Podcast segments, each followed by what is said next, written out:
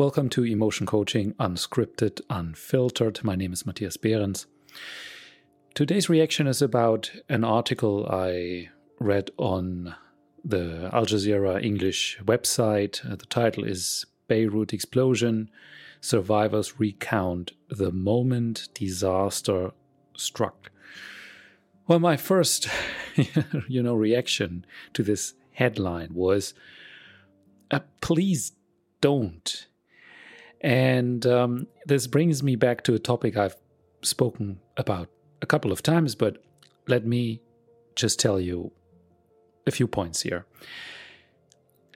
Talking about the actual traumatic moment or potential potentially traumatic moment and i think we can all agree that that experience that people have made in that situation like we all saw the pictures and even the video clips i mean, I mean this is you know potentially traumatic uh, on every scale.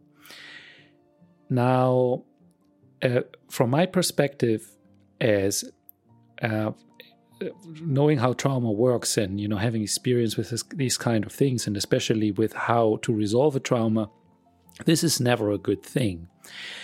And i know that this is a bit counterintuitive because we do have that um, notion and opinion on one hand that people say well but you know you have to talk about things and especially if when something is a taboo it, it is a great step forward to come out of the silence, to break the silence, and to make your voice heard and to make your story heard. And I mean, um, when I say this, uh, make your voice heard, make your story heard, I mean, this, this sounds like a slogan because it is a slogan. But we have to dissect a bit when is that appropriate and when not. Of course, if there is um, a situation where people are oppressed or nobody cares about someone someone's uh, experiences and fate and um, or especially when it comes to um, uh, sexual harassment sexual abuse and all these kind of of course these matters were for millennia centuries and decades put under the carpet. And this is of course not where they belong. I mean th- this is of course out of question. But the uh, disconnect for a moment from from that what I just described. And uh, look at it in the following way. One individual, you know, if you if you look at it from the individual perspective, and that individual is telling a bad story uh, about a specific traumatic event, and also gets in the related emotions. And that is the important thing. You know, if somebody just, you know, tells a story, we, we might say, hmm, okay, you know, well, you know, why, why is Matthias saying that that's not a good thing? I mean, um, the point is re-traumatization in the worst case, or it's just a waste of time in the best case. Let me elaborate the worst thing that can happen, and I know that that is not so frequent. It does happen, but it's not the most frequent case.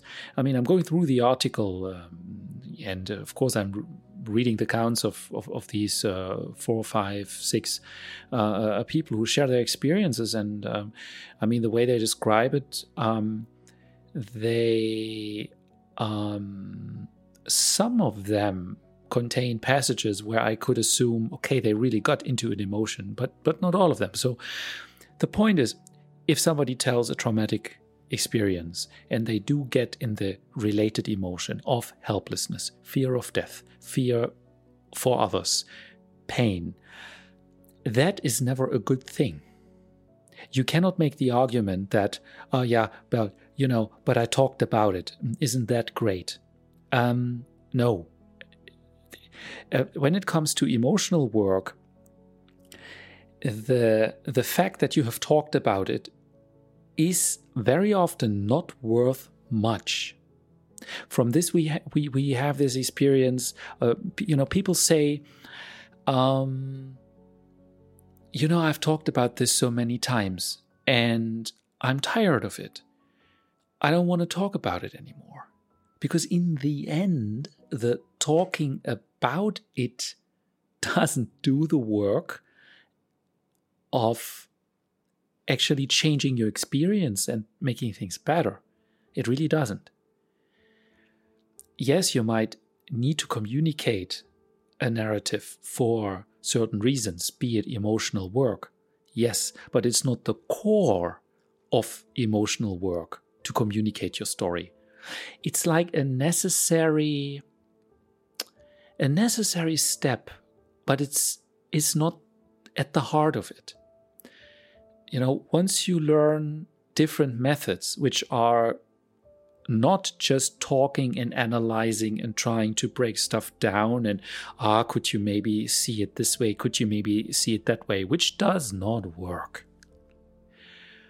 You know once you have disconnected from that and you have other methods the actual story will get less and less interesting. The the excitement about what what precisely happens. That, that, that's really not it.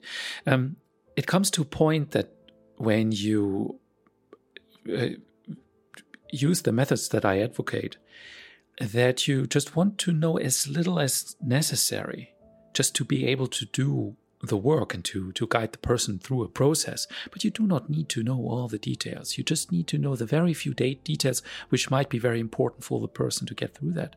And I know this is such a, a you know, such a strange thing for me to say, probably, if you hear that, because you uh, live in a world where, you know, ah, oh, yeah, we have to talk, you know, talk about our stories and make our voice heard. And again, I do not want to put that down. If if we want to bring along societal change and uh, um, uh, end up, uh, um, you know, silence about certain matters, yeah, yeah, I get it.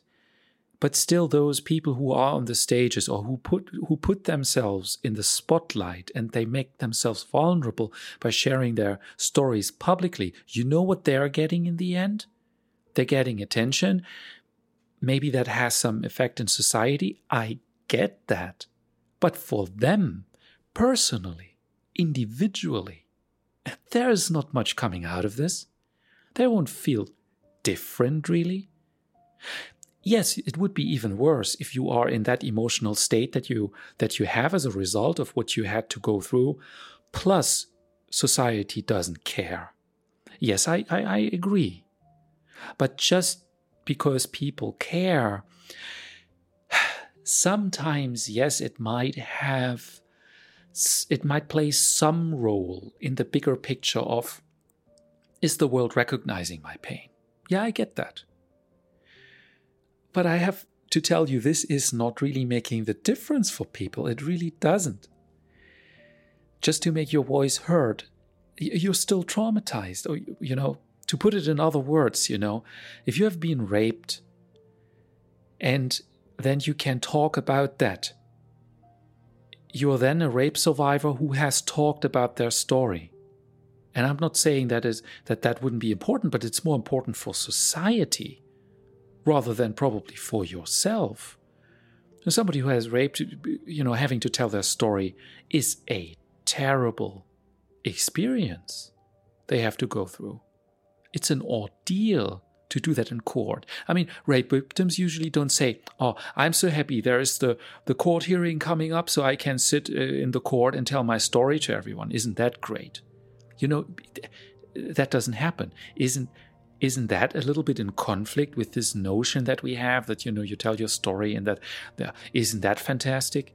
No, it is not. It really is not. So I would like to shift the focus a bit away from the stories, which um, I might even say, you know, is it is it even necessary? I mean, can't we, from seeing the pictures, kind of extrapolate that? Okay, this is now like a million sad stories there, and it has another effect. And I know I'm jumping here, but this is why it's called unfiltered, unscripted, right? I can say whatever I want. the the other point is that it has an effect which is very little talked about.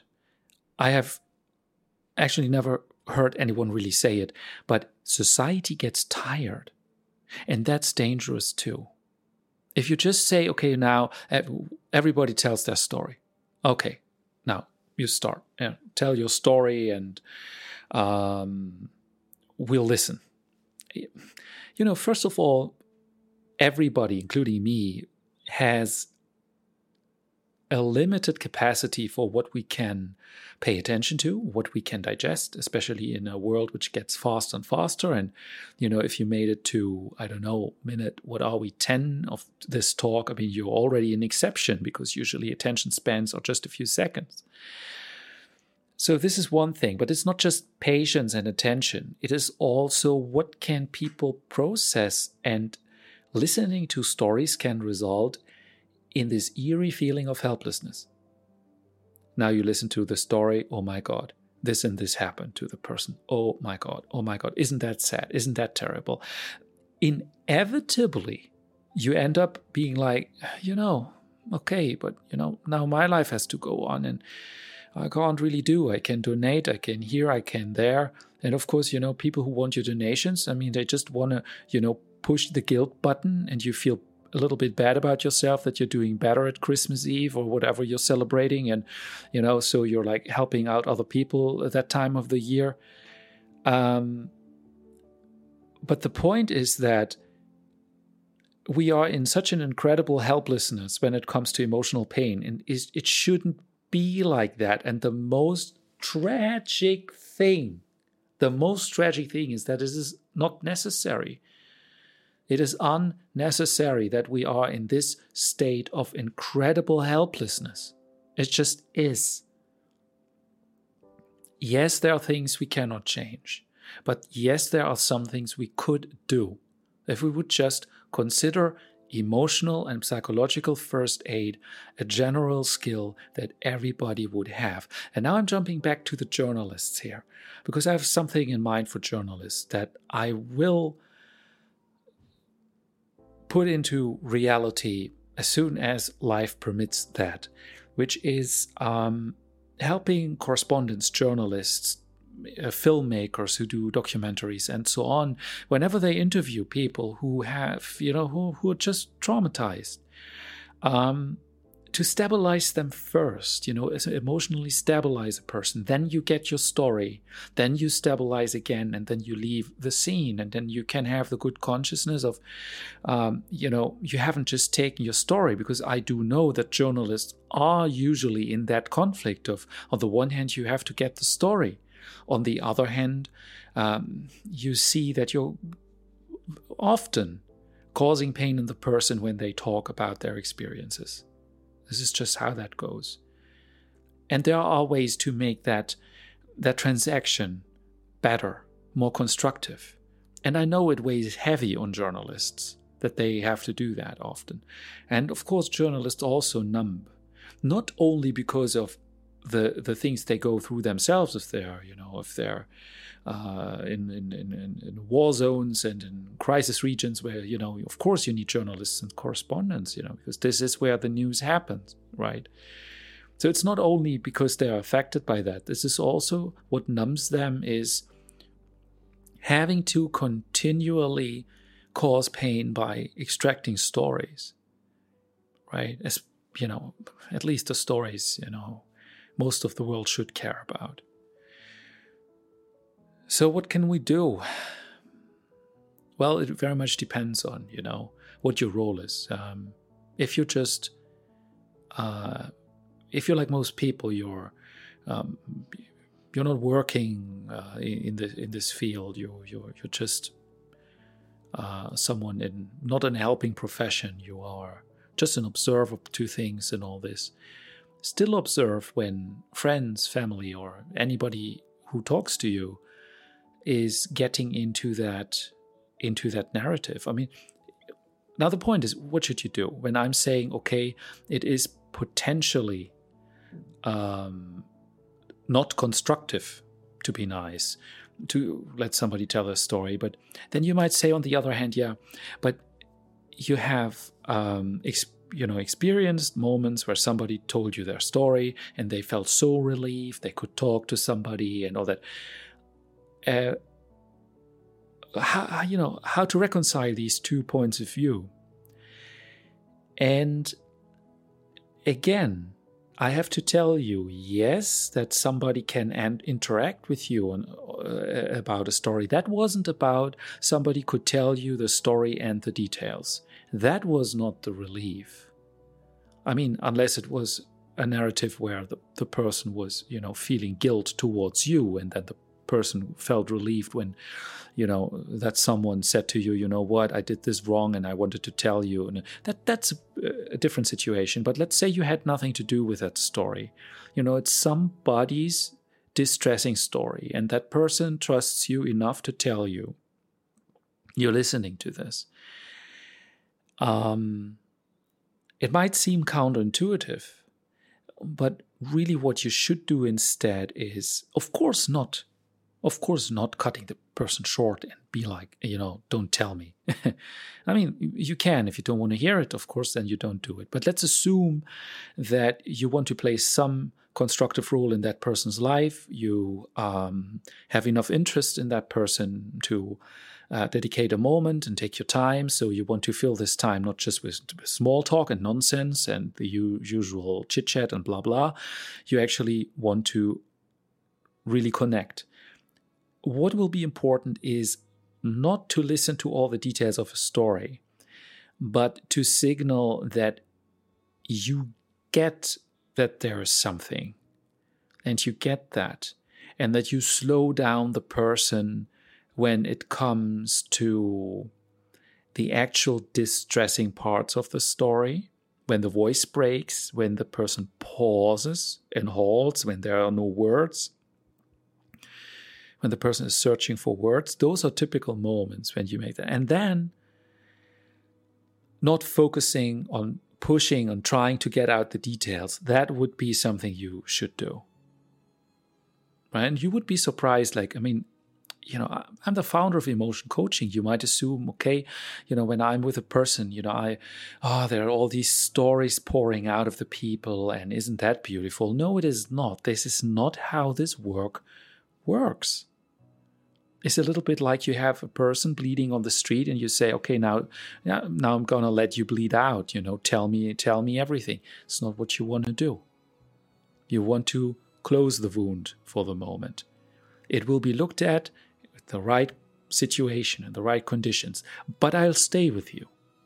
And this is what i'm telling you what you please do. Take the time take the patience but you know accompany the emotion yeah?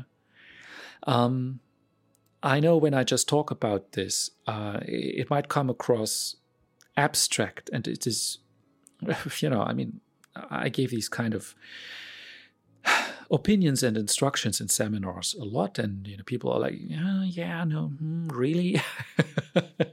I mean, I get it. Um, so seeing examples, I think, is uh, crucial.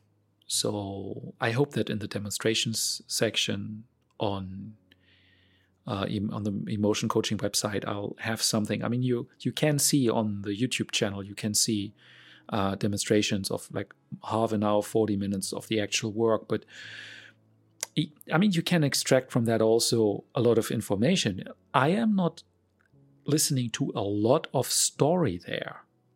I I don't, and that might surprise you. I mean, I hope it does, because that would mean that you carefully listen to what I'm doing there. But it's just a few minutes of actual storytelling and information. And I call this the emotional narrative. You know, if you know, the moment I saw the first video, I think, what, you know, was it a Tuesday evening? Uh, forgive me, I don't have the weekday now in my head, but it, it was, I, I saw this um, like 7 p.m. my time and whatever. So it was very short after the event. And there was, were these short clips when the Beirut bomb, uh, uh, sorry, it wasn't a bomb. I mean, it was, you know, a lot of material which acted as a bomb. Like this explosion was in this clip. And I, I just saw this go off. And just from that image, I knew, okay, that's, that's now a million people at least who are emotionally very much in trouble, which with with the of course the spectrum of people who do comparatively well after that with you know one third who you know who go very likely into um, actual you know trauma with post traumatic effects more or less roughly right so this is a lot of people, and I knew that. And I mean, every human being uh, who has empathy in them can extrapolate. Oh my God, this is houses, this is people's lives, this is people worrying for their loved ones, this is people hurt, this is people angry that, that their helplessness, that you know the state lets them down. You know, it, it, all these emotions. I mean, you know, are you really surprised about this? I mean, um, now when I hear in the news that okay, there are no now eh, people are angry. I mean, um, the the correspondent, the Al Jazeera correspondent I was listening to. Um, who um, reported f- from the moment of the event and who, who is from the city and you know lived there and was in the city uh, by coincidence uh, it seems of course you know and uh, Zeina Khodr and uh, you know she reported and I, uh, I think from the next morning she mentioned people are angry and i'm like yeah of course you know the moment you have survived and you have don't have to you know worry about your immediate survival of course anger is the adequate emotion to have now. I mean this is you know and but what i'm trying to tell you here is that the the essence of the emotional narrative of a story is that you know you can tell very few things of a storyline and the emotional content of the story should be pretty much clear you know? And that's fascinating. And this is pretty much universal. Why do i say pretty much? Okay you have always some tribe in Papua New Guinea where people feel different about stuff. You know, I get it. Anthropologists always emphasize this, but for most people, uh, you know, across cultures, all the continents, you, you really share that. You know, you have a story and you can, uh, you know, you know how people felt. I mean, this is how, why art works. This is why music feels in very similar ways, even though, of course, you know, um, more detailed interpretations are are different between people. I mean, people will feel a different mix of that emotional cocktail. You know that is going on now in in, in Beirut, for example, and in other places in the world, like everywhere. Uh, people make a very similar experience, and of course, might experience certain degrees of different e- emotions to a certain degree, but the the fundamental mix will be very, very, very similar. You know, pain, loss, helplessness, anger, to whatever degree and mix. But that's what's that is what unites us. Is that we that we are vulnerable. Pain is a part of our existence, it's part of our humanity. And we can and we must learn to better deal with this. And it does not work in the ways that are being shown to you. And sometimes it drives me mad that the, the these methods which I would like to divide, I would like to, to divide it in first aid stuff, stuff everybody should know everybody should know. And of course, it doesn't make you a, psych, you know, a psychologist or a therapist or a counselor. Like having done your first aid training doesn't make you a doctor or a surgeon or whatever. Of course not. So you can divide the methods in these two domains that the, what everybody should know, and then of course the the specialties. And then you might think, yeah, but well, at least the specialists they do know. Well, I have to disappoint you. They don't. My personal best estimate is that, yeah, well, if we are lucky, one in ten knows what they're doing when it comes to trauma. One in ten. Uh, uh, this is devastating. This is devastating. And I am, you know, I'm German. I, mean, I have sufficient experience of the the German situation, and you know, rich country, well developed uh, healthcare system, and so on. And you might assume that there things are happening for people. And um, yeah, you have waiting lists and all this, but even if you get in therapy, and of course, I would always recommend that. You know, I mean, I am not advocating not going to therapy. I, am saying, you, you please do. I mean, everybody should go, and you know, for many people, it will be very, very short. But then at least, you know, you know, you know, you got nothing to really look at. But most people would obviously benefit from it. Um, but I'm always saying when people ask me how what should I do, I'm like, a good therapy would help you. not just because somebody is a therapist, sadly, will make him or her an effective therapist. And uh, trauma has been neglected in, um, you know, the the training of psychologists and clinical psychologists, counselors, for so long that um, yeah now things are getting slowly better but it takes an eternity. And um, still i would say best case is 1 in 10 and i still hear uh, people who go into therapy and I, I hear to i listen to what they're experiencing and what they tell me and i'm like this is embarrassing what happens there. It's just oftentimes wrong and destructive. And um, I mean, of course, you know, disclaimer. Uh, of course, I'm not talking about everybody. I mean, they're good people. I mean, I, I learned from very good people, I would claim. Effective people, people who got the job done, you know. And I should not have to do that. This is another thing which I was thinking these days. You know what? I shouldn't have to do what I'm doing. You know, it's you know we have so many smart professors at the universities, and so many smart books have been written. It's all there. It shouldn't have to be me that I'm now going around and telling people, you know what, the psychological first aid. This is how it really works. The stuff you're doing is, is just this is just some woo-ha. It, it, it's it's it's nothing. And this endless talking about stuff and not getting stuff done. I mean, watch the demonstrations I'm doing um, you know, there. This is the talk. There is the walk. You know, look at it. Another thing that has to be reiterated, that has to be emphasized again, and I know is a, it's quite a, a mixed speech, but okay, well, um,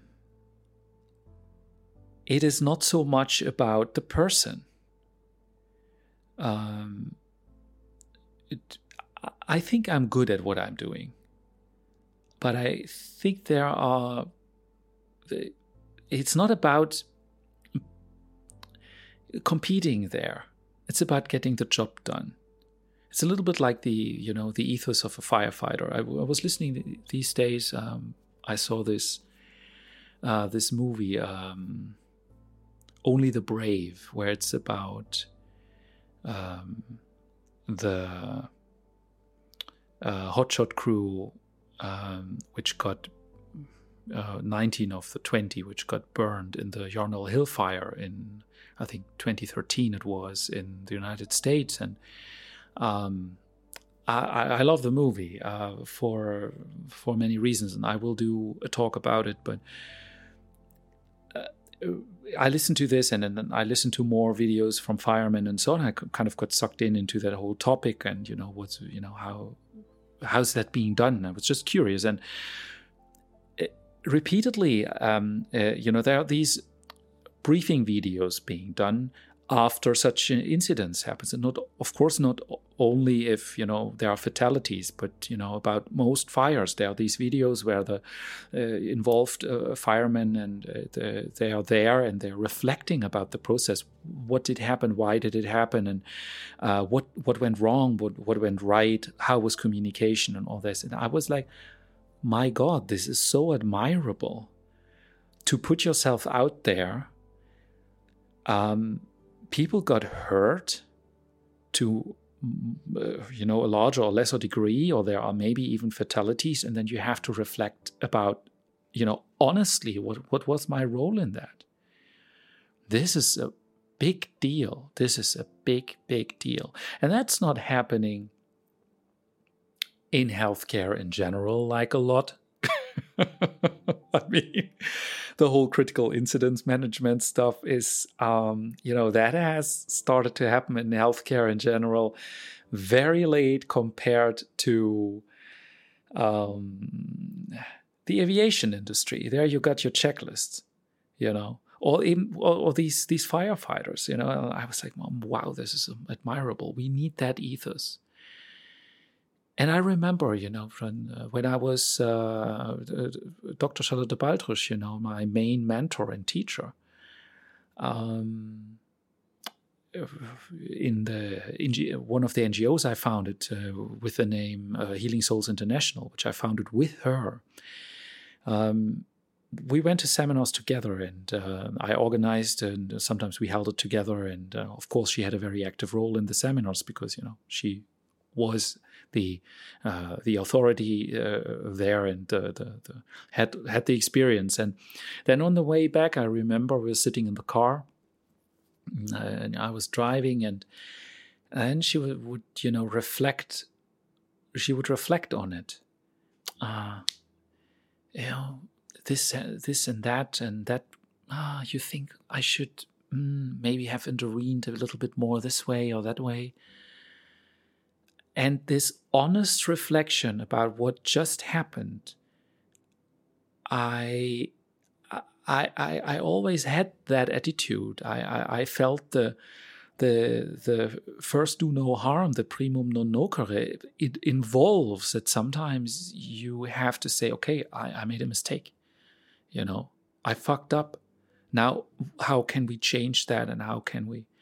And yeah, is that embarrassing to a certain degree? I mean, for me, it stopped being embarrassing once I dropped this expectation towards myself that I have to always do well.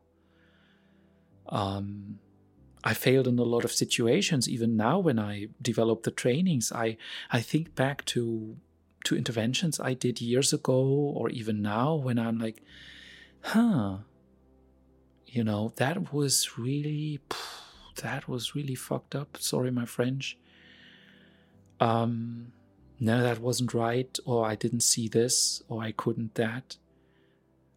And i mean i think we can all agree that this is how you grow this is how you move forward. I mean fortunately i do see retrospectively that the the the mistakes are getting less frequent with experience. Yes, they do. And they should. I mean, if you keep on doing the same mistakes or the, the same frequency uh, of, of, mistakes, you should really ask yourself, you know, what is wrong with your process? You know, there's something obviously broken.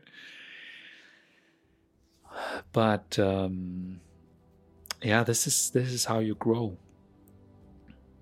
And what I was saying earlier is that this this disconnect of the method from the person that that, that applies to, to what I'm teaching, and it, it, applied to the firefighters too. You know, there are certain protocols and standards and this and this, but then it comes down to mm, have these protocols which people agreed to. Have they been adhered to, or was you know there a diversion, was there distraction or chaos for certain reasons? Um, and why and how and how can we avoid that in the future. It's similar here, and I do think at large, um, emotional work and psychology are so far away from that, sadly, because there is not even the attitude that we want to get something done. When I say we, I don't include myself, like in general. It's just okay, we're doing it because we have to do it, but people have so low expectations when it comes to emotional work and psychologists. The, the, the expectations are so low, and I'm telling you something. Um, that is kind of wanted. Because you, if you really wanted to change that, there would be ways. You could put yourself out there. Like, why are there so few? And here I'm challenging everybody. Why are there so few um, therapists, counselors, whatever, you know, these people working with emotions? And so few show what they're doing. Is it just because of privacy? You know, oh, it's so sensitive what we're working with. Yeah, I get it. Of course, you cannot put everything on YouTube or wherever in public and be like, you know, here. Of course not.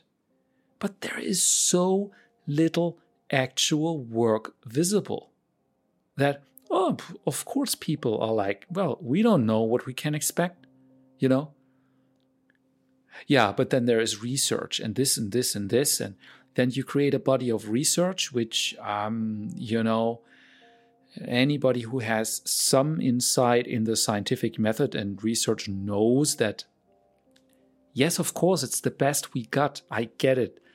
But it produces so much of bias still so much of diversion distraction and mess that even though it's the best we got i'm not saying let's discard the scientific method and you know let's just believe everybody who puts up a sign that they're helping other people and of course not. But sometimes you just want to see you know like if you buy a car you do not want to see some research that you know uh, you would you would drive probably calmer with a with a more calm feeling if you know that the you know the the the car has its stickers of safety it has been checked and you know been reviewed and all that. You want that to be in place. But you also want to just you know see what happens. You want to experience it. You want to see and you want to you, you want to see what you're buying especially. And when it comes to emotional work you know somebody has to do it with you. So it's a service. So it is a product. If, if you like that thought or not you know i mean uh, people like me and everybody else you know we, we, we have to make a living too. Um, so it is a service where there will be money exchanged be it you paying yourself or your insurance paying for you, whatever it might be. In the end, somebody has to pay for it. So there is a transaction. So, but what is my part in that transaction? What am I offering you?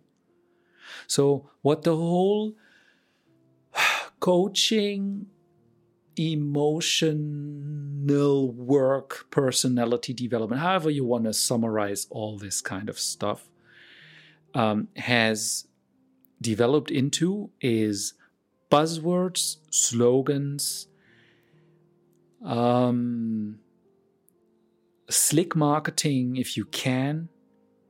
And that's basically all that should sell. Show me what you're actually doing and show in real time. Just don't show me like the cut, you know, uh, the cut together clips of, you know, somebody breaking down in tears and everybody's hugging each other and everybody said, oh my God, you know, it totally changed me. Come on. Uh, that distracts, that not distracts, it it changes our perception, or not even this, what do I want to say? It confuses our perception of how an actual emotional process goes. And this is why I did the uncut uh, demonstrations. I mean, not everything I will put online will be uncut uh, for diversity of reasons, but you have to have some uncut stuff to get a real impression of okay, this is how that you know, how it fits together. This is how human nature works. Because you discover things about how human nature works if you if you watch the demonstrations. There are some surprises waiting beyond just the chit chat and the talk and the uh, cognitive behavioral. I mean, you, you know, some things need to be cognitive behavioral, but the actual emotional work you will never get done cognitive behavioral. Never. It's just no way. Um, CBT has its place in the mix. It can do some things quite well, but it's very, very limited. It's a very specific tool, and it's a good tool in the hands of everybody who has more tools. It's like, you know, if you go to a construction site and you only have a hammer, you know, you would be like, mm, okay, yeah, well, I mean, I have a hammer, that's good. I can, you know, put in some nails. But what about the screws? What am I going to do with them? Gonna hammer them in? Yeah, and this is what people then do. They use that one tool they got for everything, you know. So, coming back to the actual hook of um, today's talk, the amount of you know the Beirut explosions, of course, the the sheer quantity of emotional pain that was created during this event humbles me. Humbles me again. It is uh, that I say we urgently need scalable methods. And uh, again, it shouldn't be me, but maybe in the end it has to be me. I mean, if not me, who's doing it? I don't see it happening. So I'll keep on working. And um, whenever such, you know, such an event happens, and with such an event, I mean large scale um, suffering, which is of course not new. I mean, you didn't have to wait for the Beirut explosions for that. I mean, you have that. I always, I always have this moment when the news comes. I'm like, oh, that would be the moment, or at least when the the first wave of needs of, of immediate physical needs has been taken care of then that transition to taking care of the emotional needs to avoid uh, the post-traumatic effects of an event or to at least alleviate and reduce those effects um, i'm like okay that would be the moment and then i feel okay i'm again, I'm too late, you know. But sadly, we know that, um, well, it will have to be in time for the next one. And also, sadly, the trauma doesn't go anywhere. Sadly, the trauma is sitting there, it's waiting uh, to be looked at, to be worked with to be taken care of, to be integrated. It doesn't go anywhere. It really doesn't. Um, so there's always this sense of urgency, and then, of course, I have to balance it with uh, responsibilities and uh, and see how quickly I can get this done. So this is so it was another reminder for me to you know, another moment of urgency and another, okay, but it needs to be done well, you know. Uh, I cannot just put out stuff hot, very half baked and be like, you know, here you go, and now whatever happens. Um, well, I think uh, that is it for my side for today. Um, I did not read these stories of these uh, these uh, survivors, witnesses, because I know, you know, it doesn't need telling the story to know their pain. It really doesn't. It's shameful if we say, well, only because I heard the story, I knew how you were feeling you realize how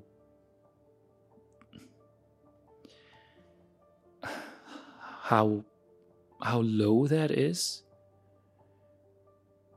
That somebody has to actually tell you how they you know what they went through even if it's like obvious? I mean yeah.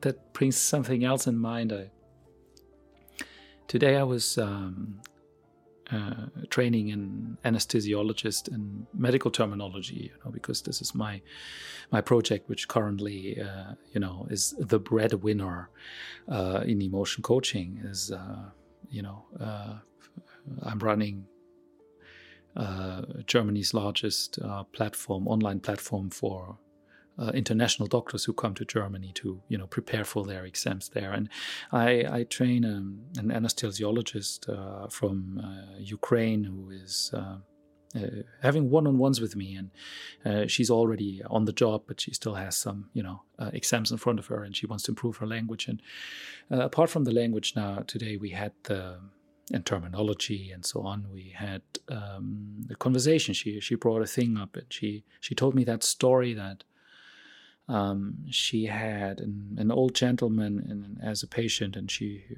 should um, explain uh, the anesthesia, uh, the procedure to him, you know, to get the informed consent. And and the man brought up that his wife died recently, may it be a year ago or two, and um, and he kept on talking about her, and uh, of course, my my trainee tried to get her job done also you know. There are a few questions you have to ask and um, time is of course limited and so on. And she kept on saying to me like you know what can i say to to in such a situation? And her main intention was i mean you know she she being very empathetic and and, and very very very adequate. Of course she wanted to kind of a like the the sweet spot you know how can i be be kind and friendly and respectful, but still get you know my work done. Like, what can I say to? Hmm?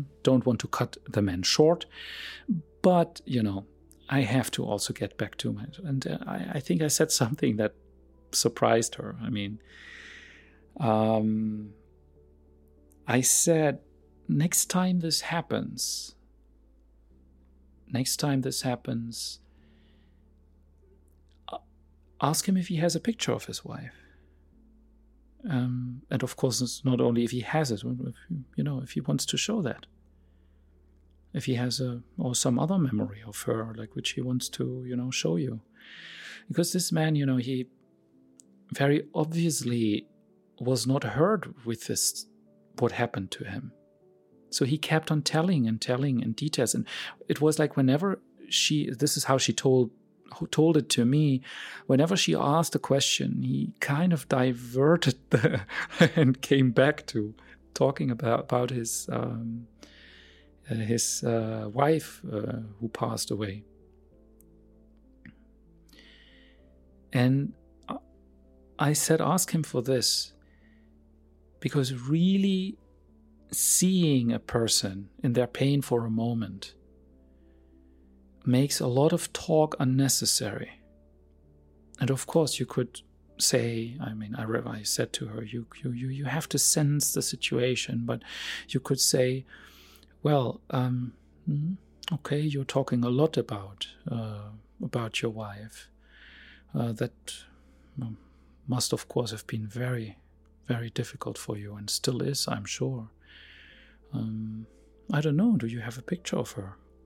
And he might just you know go to his uh, what does he have? probably have some you know um, some purse or you know how do you call that um, uh, um, you know where you have the, the, the, the, money in and you you know often people have pictures of their loved ones in there and you know you might just have it somewhere or nowadays we have that in the in the mobile phone cases and uh, older gentlemen in Germany, if they have a mobile phone, then they usually have, you know, leather uh, cases for the phone uh, in case it drops. So there's some, you know, space to put a picture. You know, he'll have something.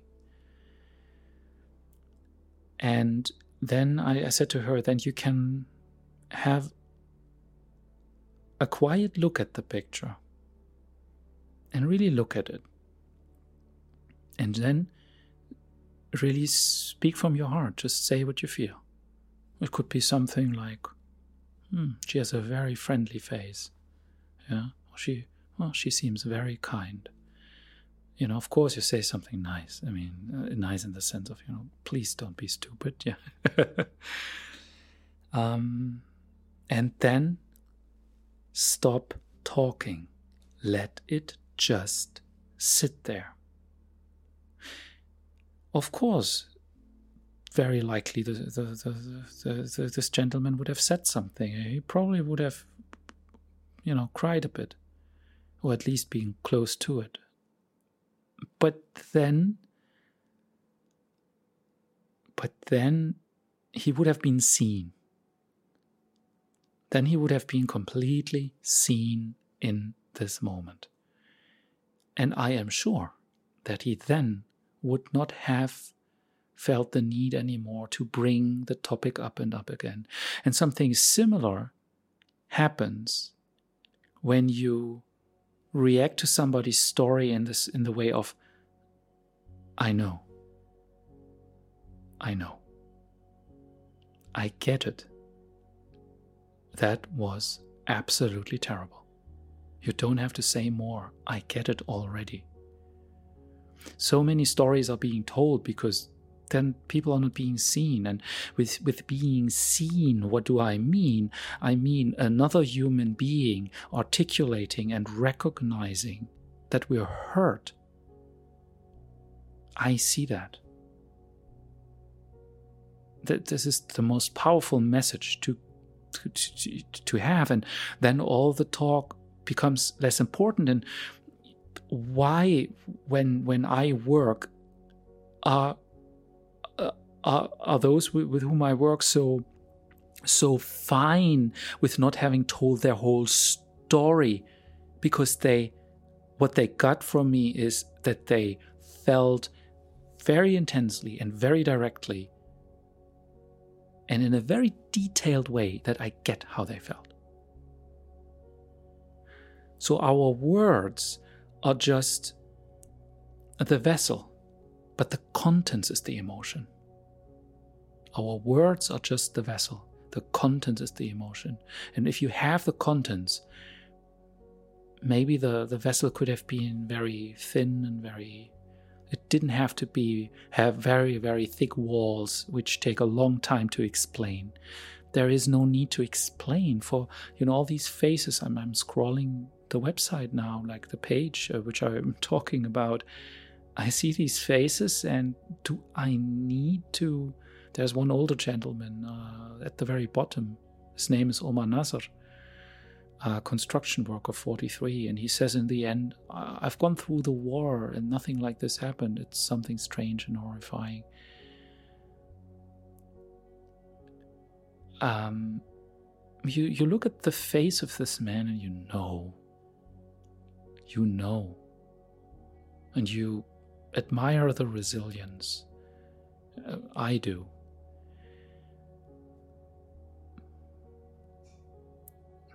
the young people who uh, there's a young woman, Miriam Shami, 27 dance teacher, fashion designer. For sure, she um, uh, in the current uh, you know situ- in the situation in, in, in, Lebanon, which is has been uh, uh, economically so so difficult, you know, with this profession and these aspirations, is struggling a lot. I mean, do I need to know her biography to know that? No, there are all these struggles Still, she decided to put on a smile for the pictures. For the picture. I mean, her eyes are not smiling. But um, yeah, the resilience, it's, it's admirable. There's nothing more respectful towards another human being that you say, I see how you feel. I acknowledge. I get it and there is little you have to explain, little you have to justify. You can just be. That is all right.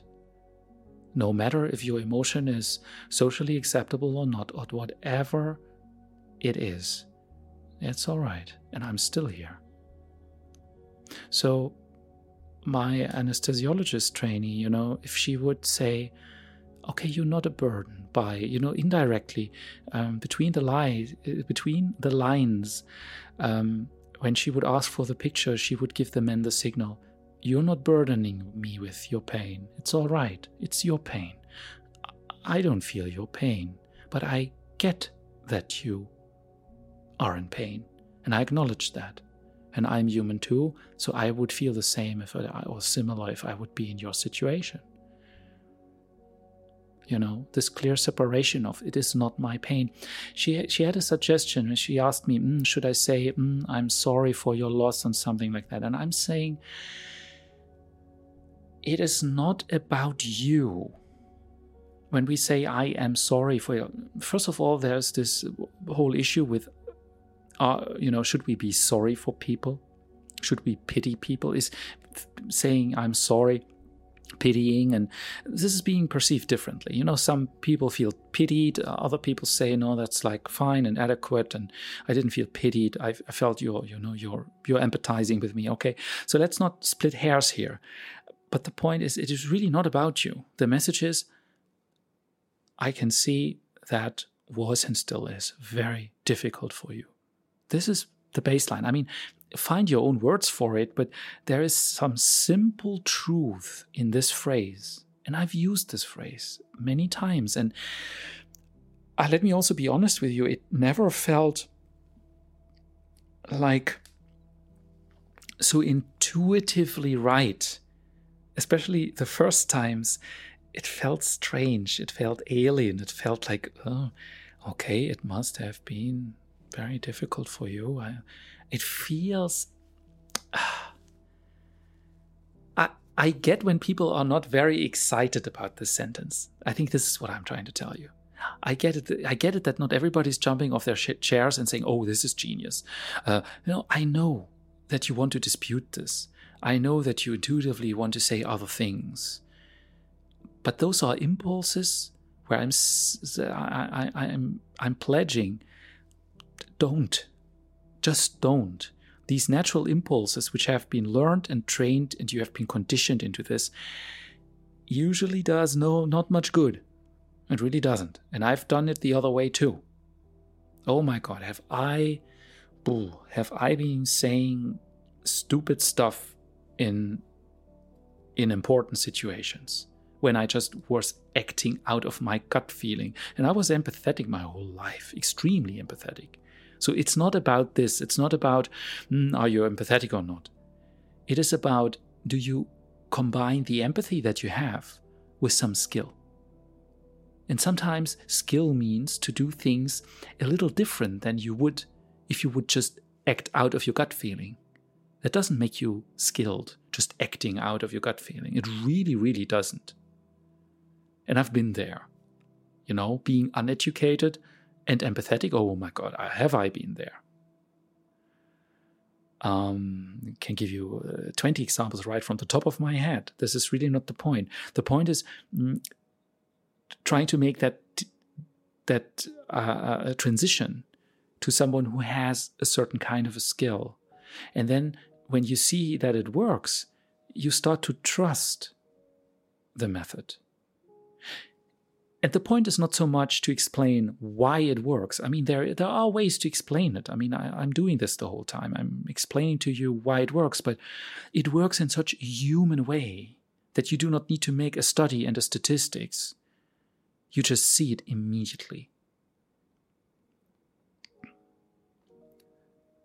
So, and then in that conversation, the, the, the with uh, you know my anesthesiologist and uh, this old gentleman, I'm sure he would get into emotion. And I said, okay, you know, physical touch.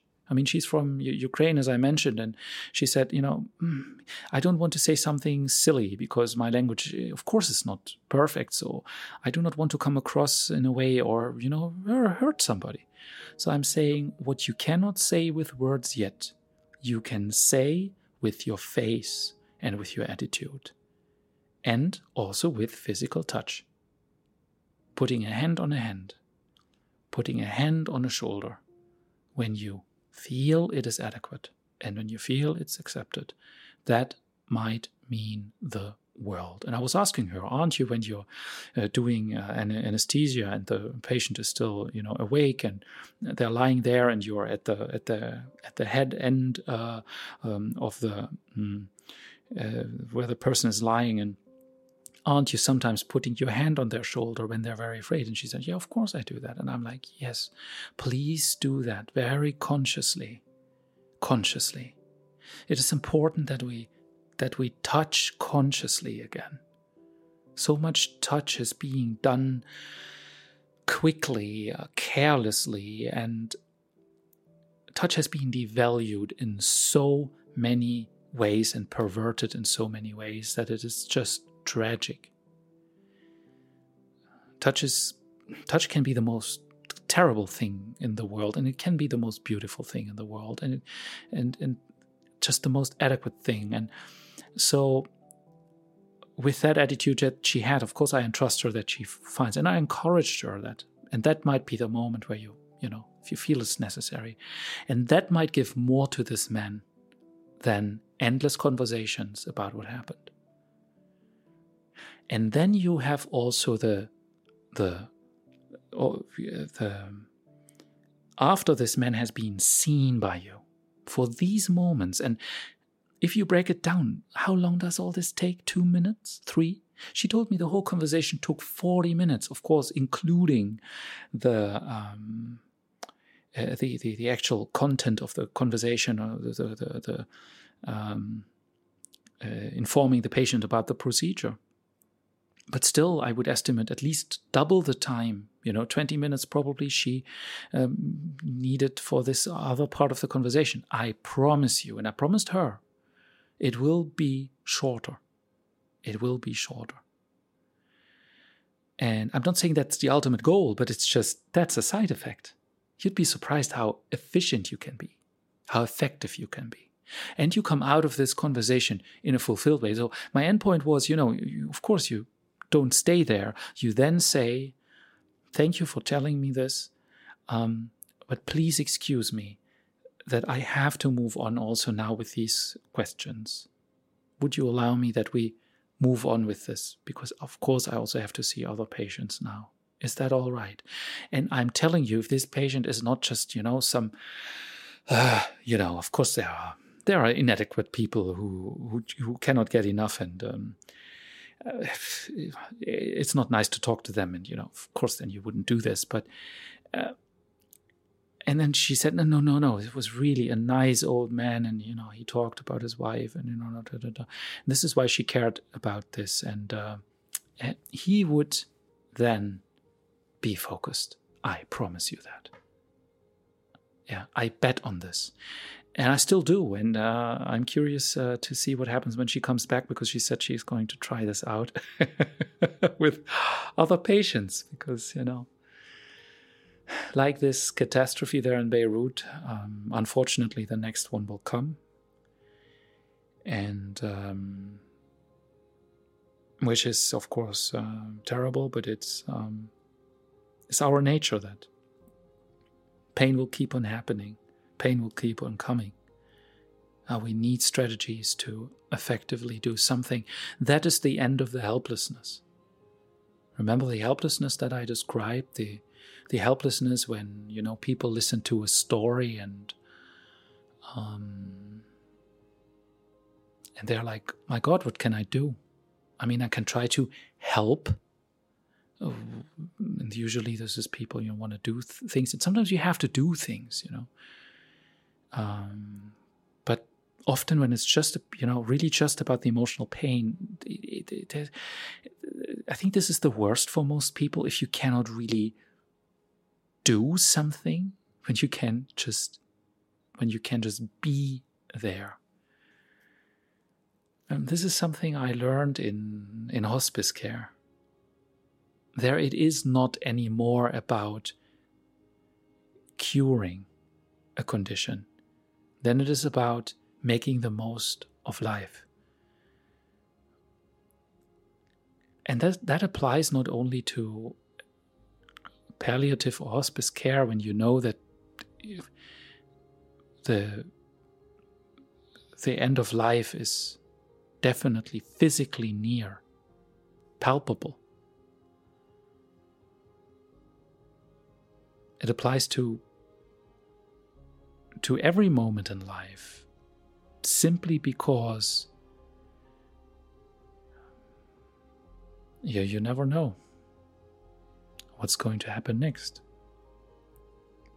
You really, truly never know.